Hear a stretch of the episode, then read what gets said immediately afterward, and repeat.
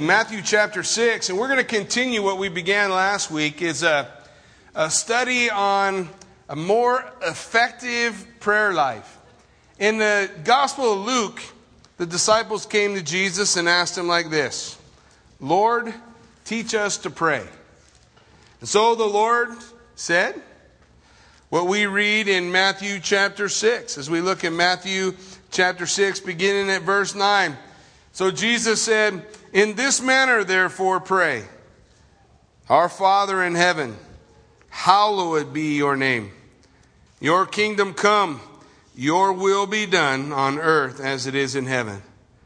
Now give us this day our daily bread, and forgive us our debts as we forgive our debtors. And do not lead us into temptation, but deliver us from the evil one. For yours is the kingdom and the power and the glory forever. Amen. As we take a look at uh, what is commonly called the Lord's Prayer, what we really come to know it as is our prayer, the model prayer for you and I. And if we want to have an effective prayer life, we want to have the kind of prayer life like we see of, of, uh, of John Knox when Mary Queen of Scots said, I fear the prayers of John Knox more than all the assembled armies of Europe because he had an effective prayer life.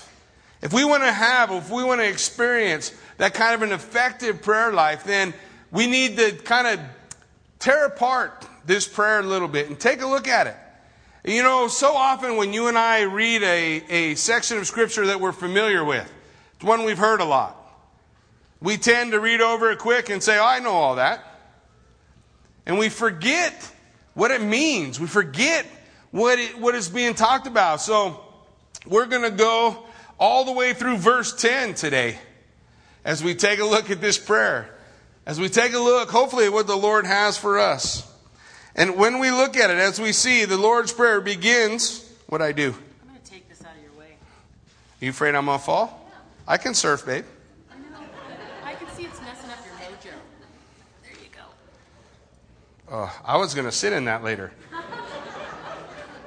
There. Be free. Be free.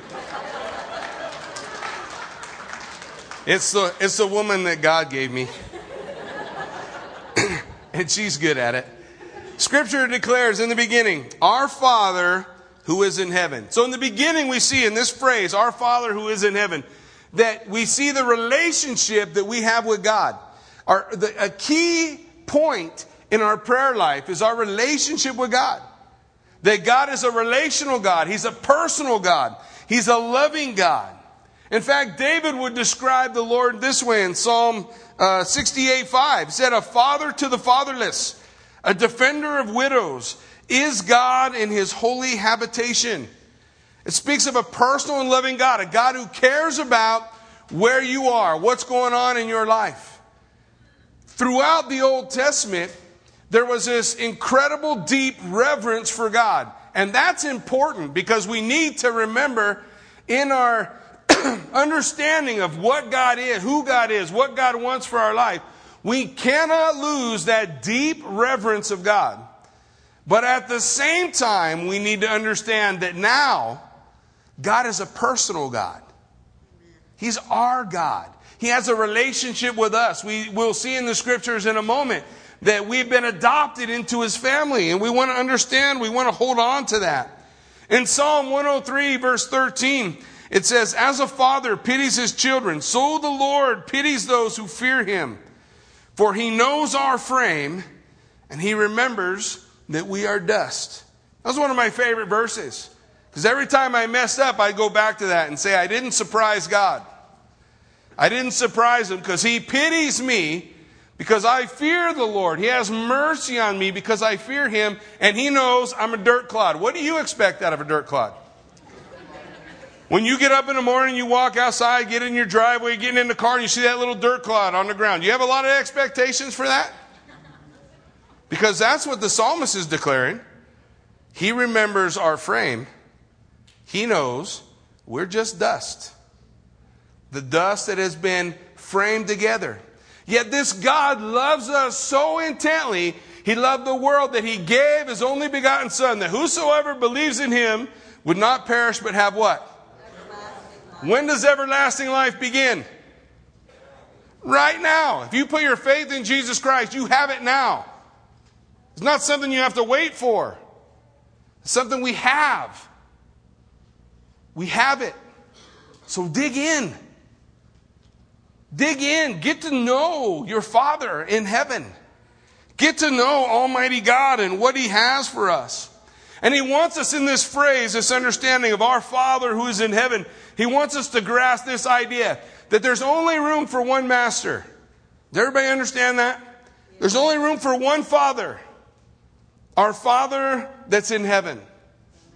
And we have to be careful because you and I, we can become enslaved to brothers and sisters. Maybe you become enslaved to a, a, preacher you like on TV or somebody you like to listen to on the radio. And we start to elevate that person and we forget that that person is not our Father in heaven. There is one master, and that is Him. In fact, Jesus would say this in Matthew chapter 20. Few pages to the right. Matthew 20, verse 25.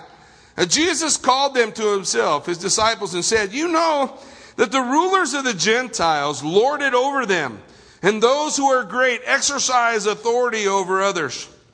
But it shall not be so among you. But whoever desires to become great among you, let him be your servant. Whoever desires to be first among you, let him be your slave. Just as the Son of Man did not come to be served, but to serve and give his life as a ransom for many. There's room for one Father, and I'm not him, and you're not him. He is him. And so, if we want to be great among us, we want to find that rightful place in a relationship with our brothers and sisters. That rightful place is to learn to be a servant of all. Jesus, his kingdom is different than all other kingdoms. His kingdom is a kingdom of opposites. If you want to be great, be low. That's what Jesus would say. You want to find your life? Lose it. Give it away to God and see what happens. See if you don't discover your life in a life surrendered to the Lord. There's only room for one Father.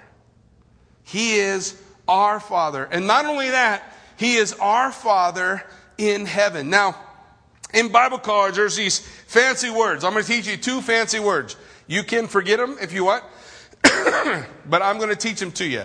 They are the doctrine of immanence, not eminent, immanence, which means that God is near. That's what we understand when we see He is our Father, our Father in heaven. God's near. He's the God of the universe, yet He's near to you and I. But He is our Father where? In heaven, that speaks of his transcendence. That means that he is high above you and I. That the God that deserves, demands, should have our deepest reverence has come near to us.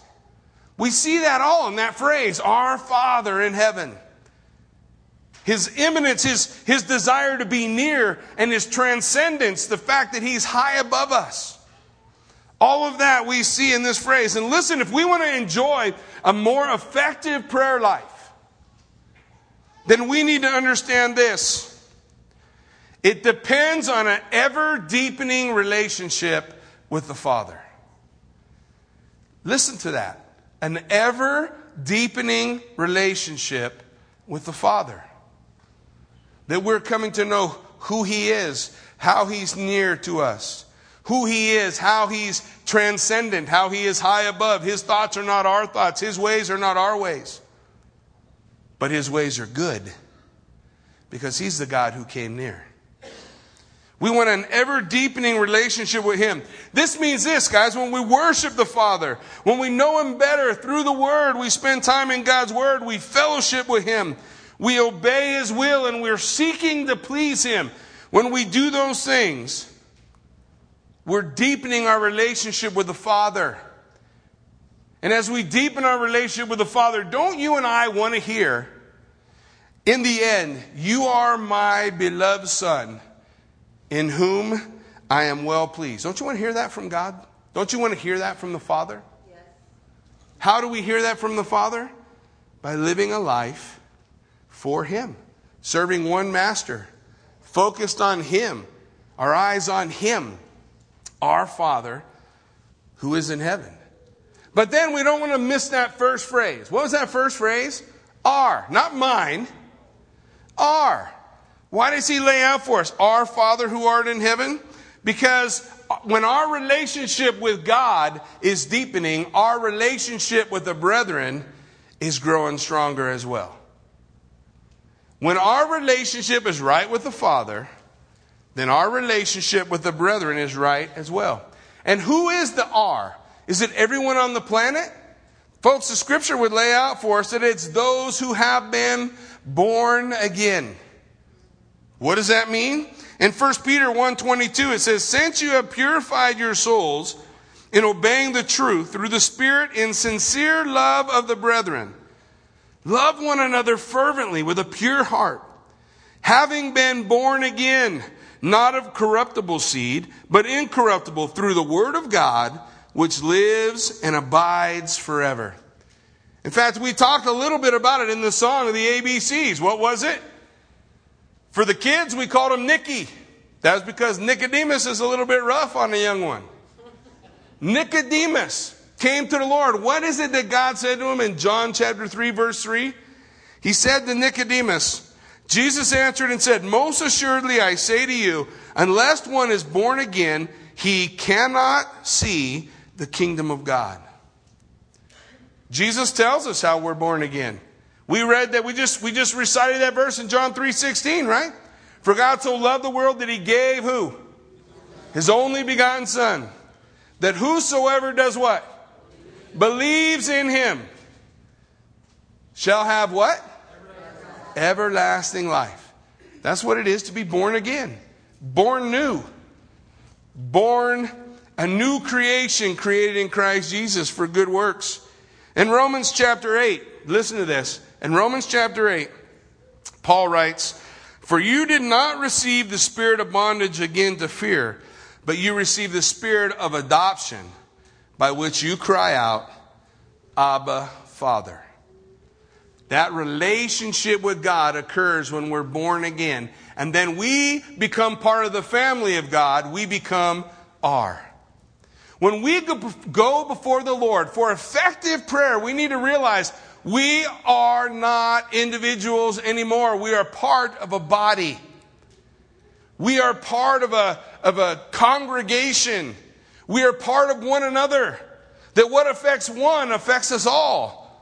When one of us stumbles and falls, it hurts all of us. When one is sick, we all bear that burden. When one is struggling, we all are to come alongside. It's our Father. And we want to have an effective prayer life, we got to remember that it's we're together in this thing. You get it? We're not on our own. We're together. Our Father who is in heaven. That fellowship that we have with the Father then spreads to the Son. In 1 John chapter 4, verse 20, says, If someone says, I love God and, and hates his brother, he's a liar. For he who does not love his brother whom he has seen, how can he love God whom he has not seen? And this commandment we have from him, that he who loves God must love his brother also.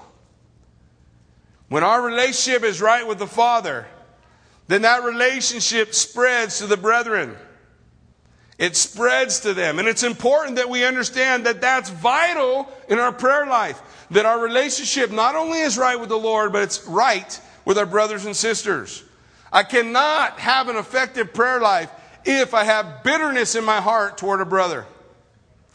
I will not have an effective prayer life if I am harboring ill will toward another brother or sister who's part of the body of Christ. Because that's our Father we're praying to. We're together. We're not individual. We're not left alone. So what is that like? Listen, there's a verse in 1 Timothy, excuse me, 1 Timothy chapter 2, verse 8. It says this, Paul writes, I desire therefore that men pray everywhere, lifting up holy hands without wrath and doubting. What's that look like? It looks like Paul is, is saying, I want men everywhere to, to, to come before the Lord in prayer and lift up their hands But he says without wrath and doubting. Why does he say that? Because there are times when we come before the Lord in prayer and we lift up our hands to God and we remember that we got a brother or sister who has something against us. And what did Jesus tell us to do in Matthew chapter 5? He said, Leave your sacrifice and your offering there. First be made reconciled to your brother, then give your offering to me. What is God saying? Our relationship with other believers matters as much as offering an acceptable sacrifice to God. I beseech you, therefore, brethren, by the mercies of God, that you present your bodies a what? Living sacrifice, holy and acceptable unto the Lord, which is your reasonable act of worship. But the Lord says, before you do that, don't even bother doing that until you have set that brother or sister free.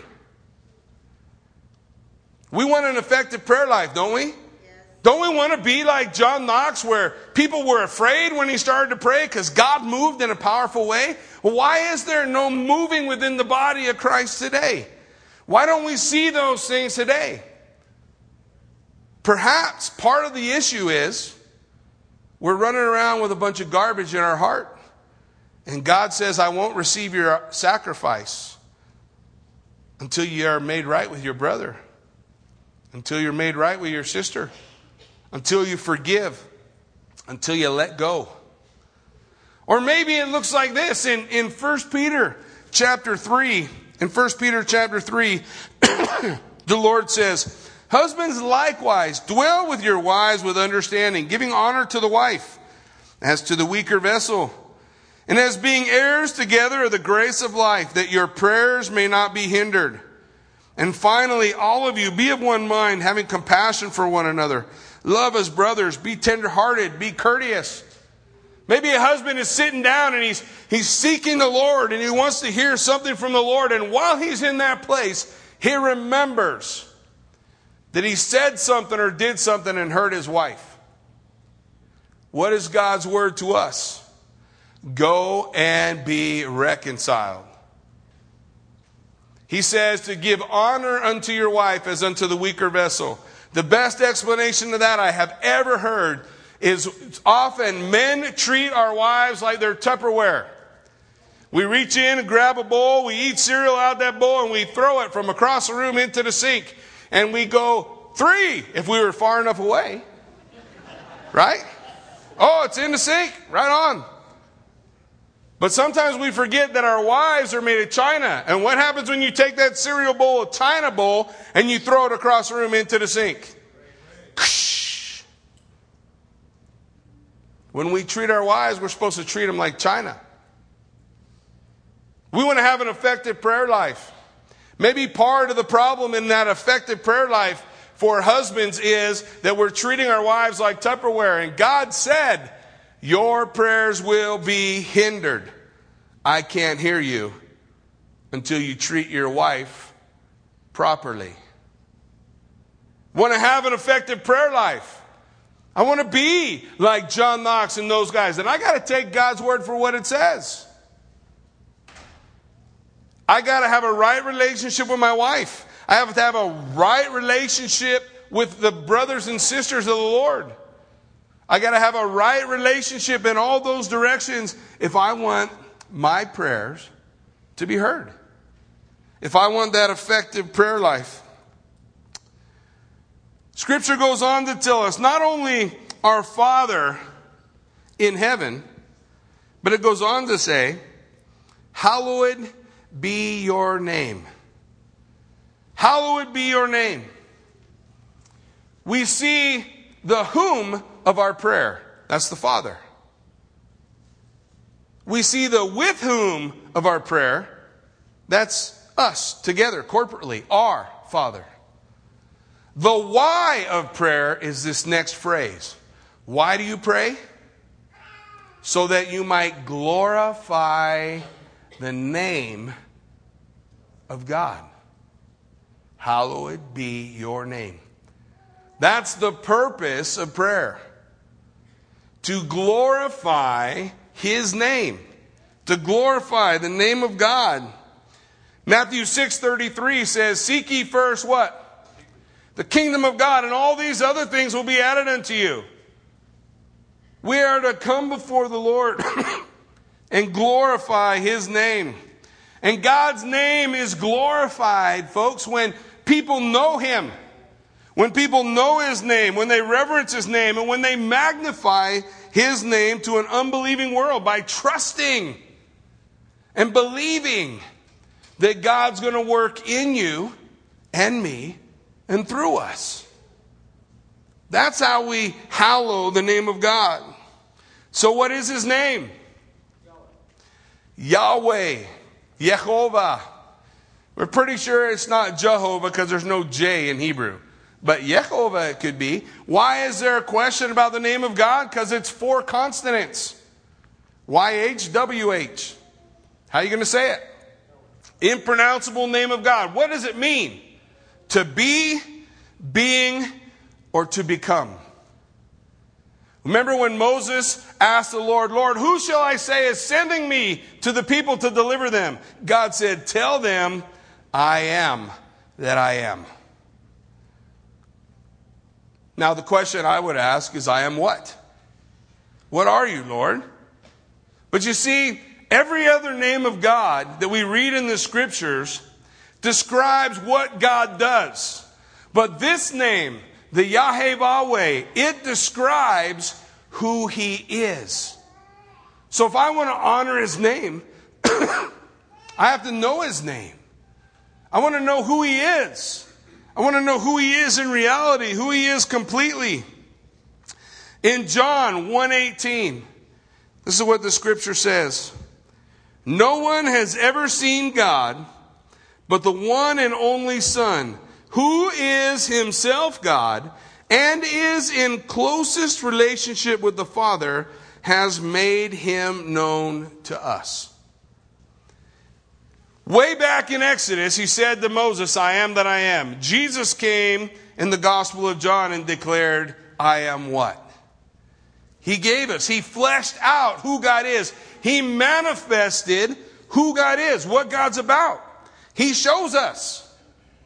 He is God in the flesh, a God we can see, a God that we can relate with, that we can touch, that we can know. In John 17, 6, he said, I have manifested your name to the men whom you have given me out of the world. They were yours. You gave them to me, and they have kept your word.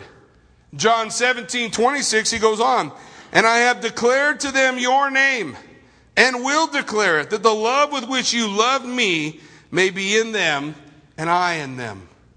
So what did Jesus do? He came and he said, I am the bread of life. He said, I am the light of the world. I am the door. I am the good shepherd who gives his life for the sheep. I am the resurrection and the life. I am the way, the truth, and the life. And then he said, I am the true vine. And we are what? The branches attached abiding in Christ Jesus. God the Son reveals the name of God to you and I. We want to know His name, it's manifested through Jesus Christ. We see it in Jesus Christ. In Isaiah, excuse me, in Isaiah 45 23, this is what God said. I have sworn by myself, the word has gone out of my mouth in righteousness and shall not return, that to me every knee will bow and every tongue will take an oath. Who's speaking? The Almighty Father, Yahweh. When we take a look at Philippians chapter 2, 9 through 11, this is what is declared to us. Therefore, God also has highly exalted him and given him the name which is above every name, that at the name of Jesus every knee should bow, of those in heaven, of those on earth, and of those under the earth, and that every tongue will confess that Jesus Christ is Lord, to the glory of God the Father. What God was speaking of in Isaiah 45, Jesus fulfills in his ministry as God the Son. God the Father is revealed, his name is known through God the Son. His name is Jesus. Do you know there's power in that name? I can tell you how I know there's power in that name because everybody who stubs a toe or hits their thumb with a hammer says it. Why do they say it? Nobody ever says Buddha, Abraham, Ahmed, Mohammed. What do they say? Jesus. Why? Because there's power in the name. There's power in the name of Jesus Christ. But what is it that we need to grasp from this? If we know his name, what's the next thing we're supposed to do? Revere it. Give reverence to the name of Jesus Christ. Give reverence to his name. Hallowed be your name. May your name be glorified. May your name be magnified. May it be revered. Not a curse word, not a byword, but in truth, an honored name of Almighty God who came and died for our sin, that we would reverence his name. Psalm 8:1 says, "O Lord, O Lord, how excellent is your name in all the earth. Who has set your glory above all the heavens?" The psalmist understood how to give reverence to the name. The psalmist also wrote in 70, uh, Psalm 72 19, Blessed be his glorious name forever, and let the whole earth be filled with his glory. We want to have an effective prayer life. We have to learn to give reverence to the name of Jesus Christ. Give reverence to the name of God. The first part of the prayer after our Father in heaven is what? Hallowed be your name. May you be glorified. May you be known. May you be revered or be given reverence. May you be magnified. You see, that's the attitude of effective prayer. That the point, the reason where we're coming to the Lord is that He might be glorified. I'll never forget when my, you know, what do I got? Bronchitis? It's driving me crazy. Um, anyhow, you can throw it to me, I'll drink it. I got one behind me, though. Well, you've been coming up so much today, you might as well give me some water. I love you, honey. Ah, oh, you're so good to me. I don't deserve it at all. we want to, again, learn to magnify the mighty name of God. We want to magnify it then. We need to understand when we come before the Lord in effective prayer, effective prayer is always going to have that attitude of worship attached to it. That attitude of worship, worshiping God, worshiping the name of God, who God is, what God does, how He moves, how He's worked in our life. Again, the psalmist would say, in Psalm 141, let my prayer be set before you as incense and the lifting up my hands as the evening sacrifice. We come before the Lord to magnify His name, to give Him worship, to establish that worship of the Lord, to come before Him and lift our hands to Him and to honor His name. And as we do that, as we desire that place, that rightful relationship with Him, then we will have an effective prayer life. Think about this. In the Old Testament, there were these 12 knuckleheads. They were spies sent into the land. Well, actually, only 10 of them were knuckleheads. Because 10 of them went out and they were to see the land. Go look at the land. Come back, Moses said, and tell me how good it is. So they went out and they looked and they came back and they said, Moses, man, truly, this is an awesome land. We got big old beefy uh, uh, grapevines out there. Just huge grapes. They actually strung them between them. There was so much fruitfulness in the land. And they said, truly, it's fruitful, but there's giants. And we are but grasshoppers in their sight. What's their problem? They're not magnifying the name of the Lord. Because if you lift your eyes up a little higher than that giant, you lift your eyes up to the heavens, I lift my eyes up to the mountain. From whence does my help come from? My help comes from you, Lord, creator of the heavens and the earth. Two of the spies saw God, ten of them saw giants. You want to have an effective prayer life? You have to hallow his name. Magnify his name. Give reverence to his name. There was 3,000 men in an army all strapped for battle. They had armor and swords and everything they needed. And there was one giant and that was all they could see.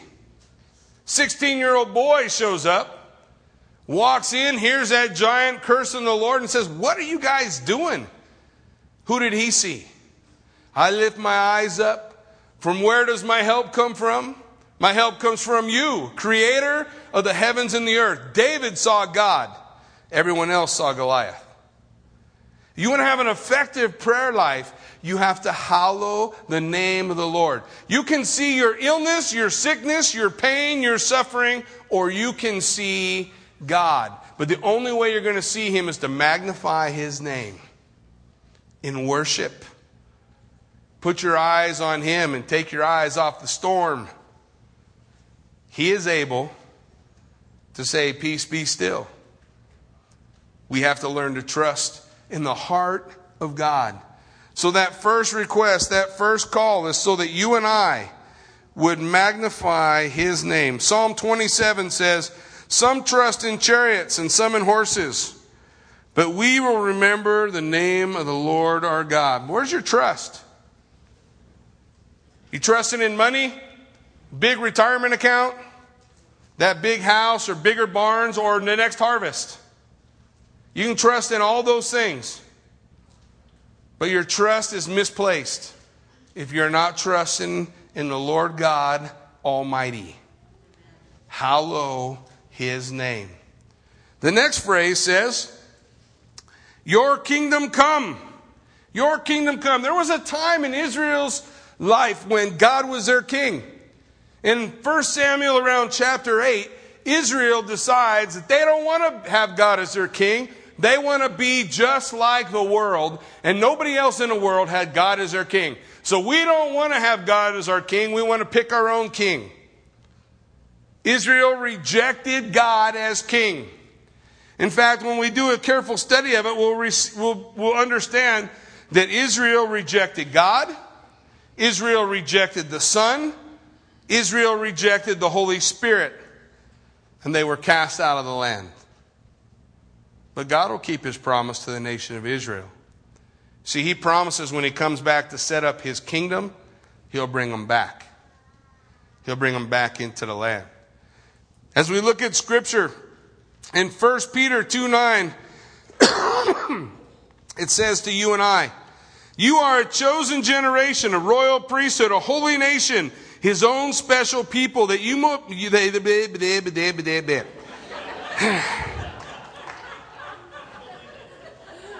just works out that way sometimes. I'm not sure how to spell that. We'll transcribe it later. Let's try it again. You are a chosen generation, a royal priesthood, a holy nation, his own special people, that you may proclaim the praises of him who called you out of the darkness and into his marvelous light. The question for you and I is God wanted the nation of Israel to be a kingdom of priests that followed him. Is God your king? Is he your king? Does he rule and reign? Do you really, can you really say your kingdom come? Because in order to say your kingdom come, he's got to be your king. Is he your king?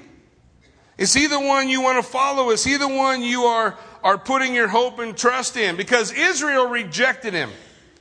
In 1 Samuel 8 7, the Lord said to Samuel, Heed the voice of the people in all that they say to you, for they have not rejected you. They have rejected me, that I should not reign over them. Israel rejected the Son. John 19 15. But they cried out, Away with him, away with him, crucify him. Pilate said, Will I crucify your king? And the chief priest said, We have no king but Caesar. And they rejected the Holy Spirit. At Acts chapter 2, the Holy Spirit was poured out upon the lives of the disciples. They waited and prayed. For 40 days, they sat there and, and sought the Lord, and, and the Lord finally poured out His Spirit upon them. They went out to, turn the world upside right. Well, the world said that they turned it upside down, but really they turned it upside right. It's upside down already. And then from that point all the way to Acts chapter 7, when Stephen, a man full of the Holy Spirit, was brought before the same Sanhedrin that crucified Christ. Stephen began to, to teach a, a great sermon to the people. Listen to what Stephen said in verse 51 of Acts 7. You stiff necked and uncircumcised in heart and ears, you always resist the Holy Spirit. As your fathers did, you do now. Israel lost any type of an effective prayer life, any kind of an effective prayer life because they rejected God as king. If we want to have an effective prayer life, then we need to realize when we pray, Your kingdom come, if my allegiance is to this world, I'm a hypocrite. If I want to be real, my allegiance has got to be to Him, Amen. to the Lord, to the Father, the Son, and the Holy Spirit, to the, to the God of very gods. The next thing we have to ask ourselves not only is God your king, listen very carefully. Do you long for his kingdom? I mean, do you ache for his kingdom? Because the disciples, when they when they were praying and they were spending time with the Lord and he was crucified and, and resurrected and went to heaven and they couldn't have him anymore, don't you think they longed to see him? They longed to have a meal with him. They longed to talk with him. They longed for his kingdom to come. Do you long for his kingdom? Do you long for the true return of the king? Do you desire to see him return?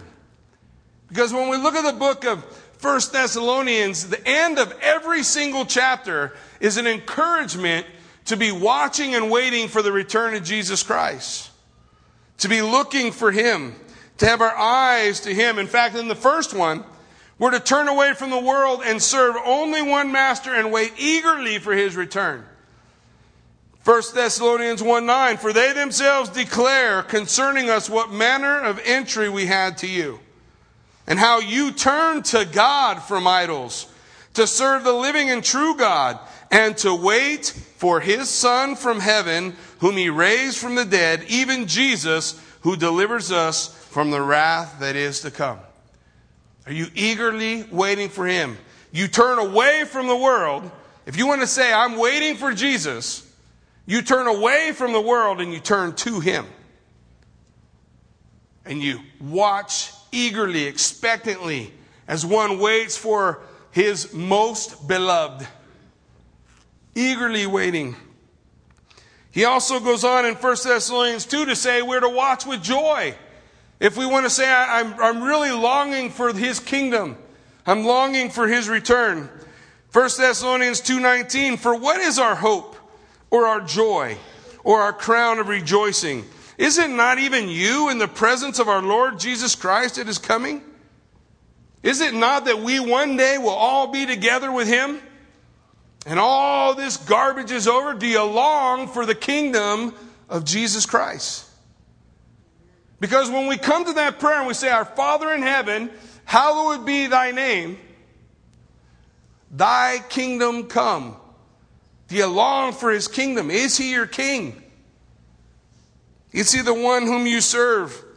Chapter 3 of 1 Thessalonians, he calls us to walk in love and holiness.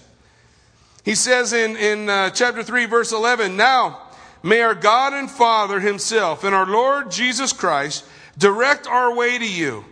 And may the Lord make you to increase and abound in love to one another and to all, just as we do to you, so that He may establish your hearts blameless in holiness before our God and Father at the coming of our Lord Jesus Christ with all His saints. Do you long for the return of Jesus?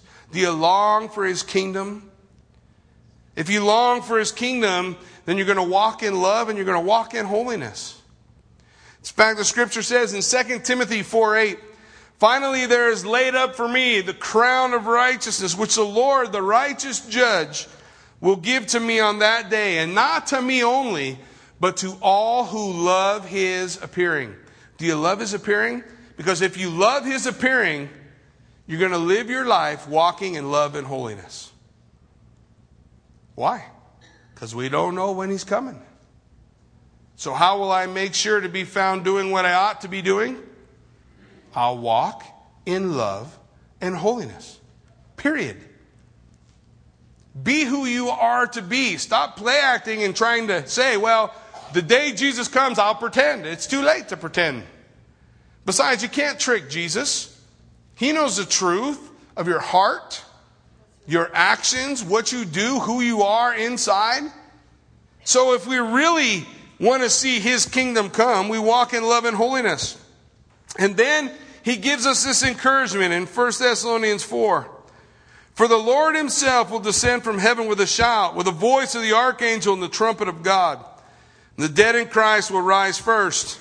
Then we who are alive and remain will be caught up together in the clouds to meet the Lord in the air, and thus we shall always be with the Lord. Therefore, comfort one another with these words. Here's the encouragement that God's giving. The encouragement is not look for the ability to be delivered from all your burdens and battles. The encouragement is one day Jesus will return and you will see him face to face. So keep working, keep warring, keep fighting until that day. It will be worth it. Keep going. There's no easy way out. Moses had battles all the way to the day he died. So let's get outside of that idea, that concept, and let's just get after it. Be who we're supposed to be until the return of the Lord. And when He comes, Uh, we won't be disappointed that we lived our life looking for Him. Listen, I don't care who the Antichrist is. I don't care if he's here. I don't care if he's not here. I don't care what he does. I don't care about him at all. Zero. I care about the Lord Jesus Christ. I'm looking for him. I'm not going to waste my time wondering who the Antichrist is. Don't care. The Bible never says study diligently to see who the Antichrist is. Who cares who he is? I'm looking for Jesus Christ. I'm listening for a trumpet. I'm looking for his return. That's how I'm going to live my life. So I'm going to walk in love and I'm going to walk in holiness because I truly desire to see his kingdom come. Finally, he asks for us to live sanctified and set apart. In 1 Thessalonians 5 23, now may the God of peace himself sanctify you completely. And may your whole spirit, soul, and body be preserved blameless at the coming of our Lord Jesus Christ. Be sanctified and set apart. God does that work. We just got to abide in Him. There's not something we got to trump up. We just got to abide in Him. We already said He's the vine and we're what? Try it again. He's the vine and we're what? So I've been teaching VBS all week. I can get jumping up and down. He's the vine, we're the branches. If we're attached to Him, then we are sanctified. Because He, amen, brother, because He makes us righteous. He makes us righteous. He makes us holy. So, we want to pray. We want to desire His kingdom to come. Finally, as we, we close this idea, eagerly wait for Him, longing for the return of the King. Philippians 3.20. For our citizenship is in heaven, from which we also eagerly wait for the Savior, the Lord Jesus Christ. Who wrote that? Paul. How long ago? 2,000 years ago. What was he doing with his life? He was living his life doing what? Eagerly waiting for the return of Jesus Christ. I don't care about your theology or any of your concepts. That's what the word says. How did he live his life? Eagerly waiting for the return of Jesus Christ. How should we walk? Eagerly waiting for the return of Jesus Christ. Your kingdom come. But then he goes on. Oh, I know, you thought I was done. I don't have much longer. he goes on to say this Your will be done where? On earth as it is in heaven. Your will be done on earth as it is in heaven. You know, a lot of times we're afraid of God's will. Are you afraid of God's will? A lot of people are afraid of God's will. They almost have this defeatist attitude when they pray. They're praying for someone to be healed, and they feel like they got to throw the clause in if it's your will. It's like we're afraid to say, I'm going to pray. I want to pray according to your will, God. Why? Why are we praying? So that God's glorified, right? So he's either going to be glorified in your healing or he's going to be glorified in God taking you home. Either way, God is glorified. I don't have to be afraid of the will of God. Listen, some people think the will of God comes out of his, his, I don't know what, his, the bad part of God. You know, how many people you hear say, uh, well, I'm afraid that if I really trust and, and say I'll do whatever God's will is, he's going to send me to the deepest, darkest jungles of Africa and tigers will eat me. That's not the will of God. Folks, Psalm 33:11 says the will of God comes from his heart. He goes on to say in Jeremiah 29:11, I know the thoughts that I have toward you, thoughts of good and not of evil to give you a future and a hope. We don't have to be afraid of the will of God. But at creation, there was only one will on earth. Right? From creation to the fall, one will, God's. Then there's the fall, and, and the devil's will got in the way, and man's will got in the way, and the flesh, and all that garbage that we battle with today, it all came in. So when we pray, first we come before the Lord and hallow his name. Then we say, I want to see your kingdom. I want to see you. And then we go on to say, as we're worshiping and proclaiming his name, now, I'm presenting myself to you as a tool to do your will here. So let me do your will. How's God's will going to be done on earth? He uses us, folks. There's no, well, he's just going to have to do it himself. No, he's going to use us. So this is our opportunity to, to give ourselves to God in service, to say, Lord, here I am, like Isaiah. In the year that King Uzziah died, I saw the Lord high and lifted up, and his train filled the temple. The holiness of God, the majesty, just like we're praying, the majesty, the magnifying of God's name, the hallowing of his name, the desire to see God's kingdom come. And then God said, Who will go for us? And what did Isaiah say? Here I am. Send me. I'll go. I'll do. Are you ready to pray honestly that concept? Your will be done. Here I am, Lord, presenting myself to you. I want you to work in my life. Jesus said also that his food was to do the will of God. What does that mean? God's will is our nourishment, not our punishment. Do you understand that? God's will is our nourishment. It's where we find nourishment, not where God beats us and makes us do things that we hate. That's not what it is. His nourishment, it's nourishing us, it's, it's providing us with what we need. And then I love this that Jesus had to say, and here's where we'll wind up. Don't panic. It's not 12 yet. in Matthew 11, one of my favorite verses, and one day I'm going to have this out there in the foyer on the wall. Jesus said, Come to me, all you who labor and are heavy laden, and I'll give you rest. Take my yoke upon you and learn from me, for I am gentle and lowly in heart, and you will find rest for your souls. For my yoke is easy and my burden is light.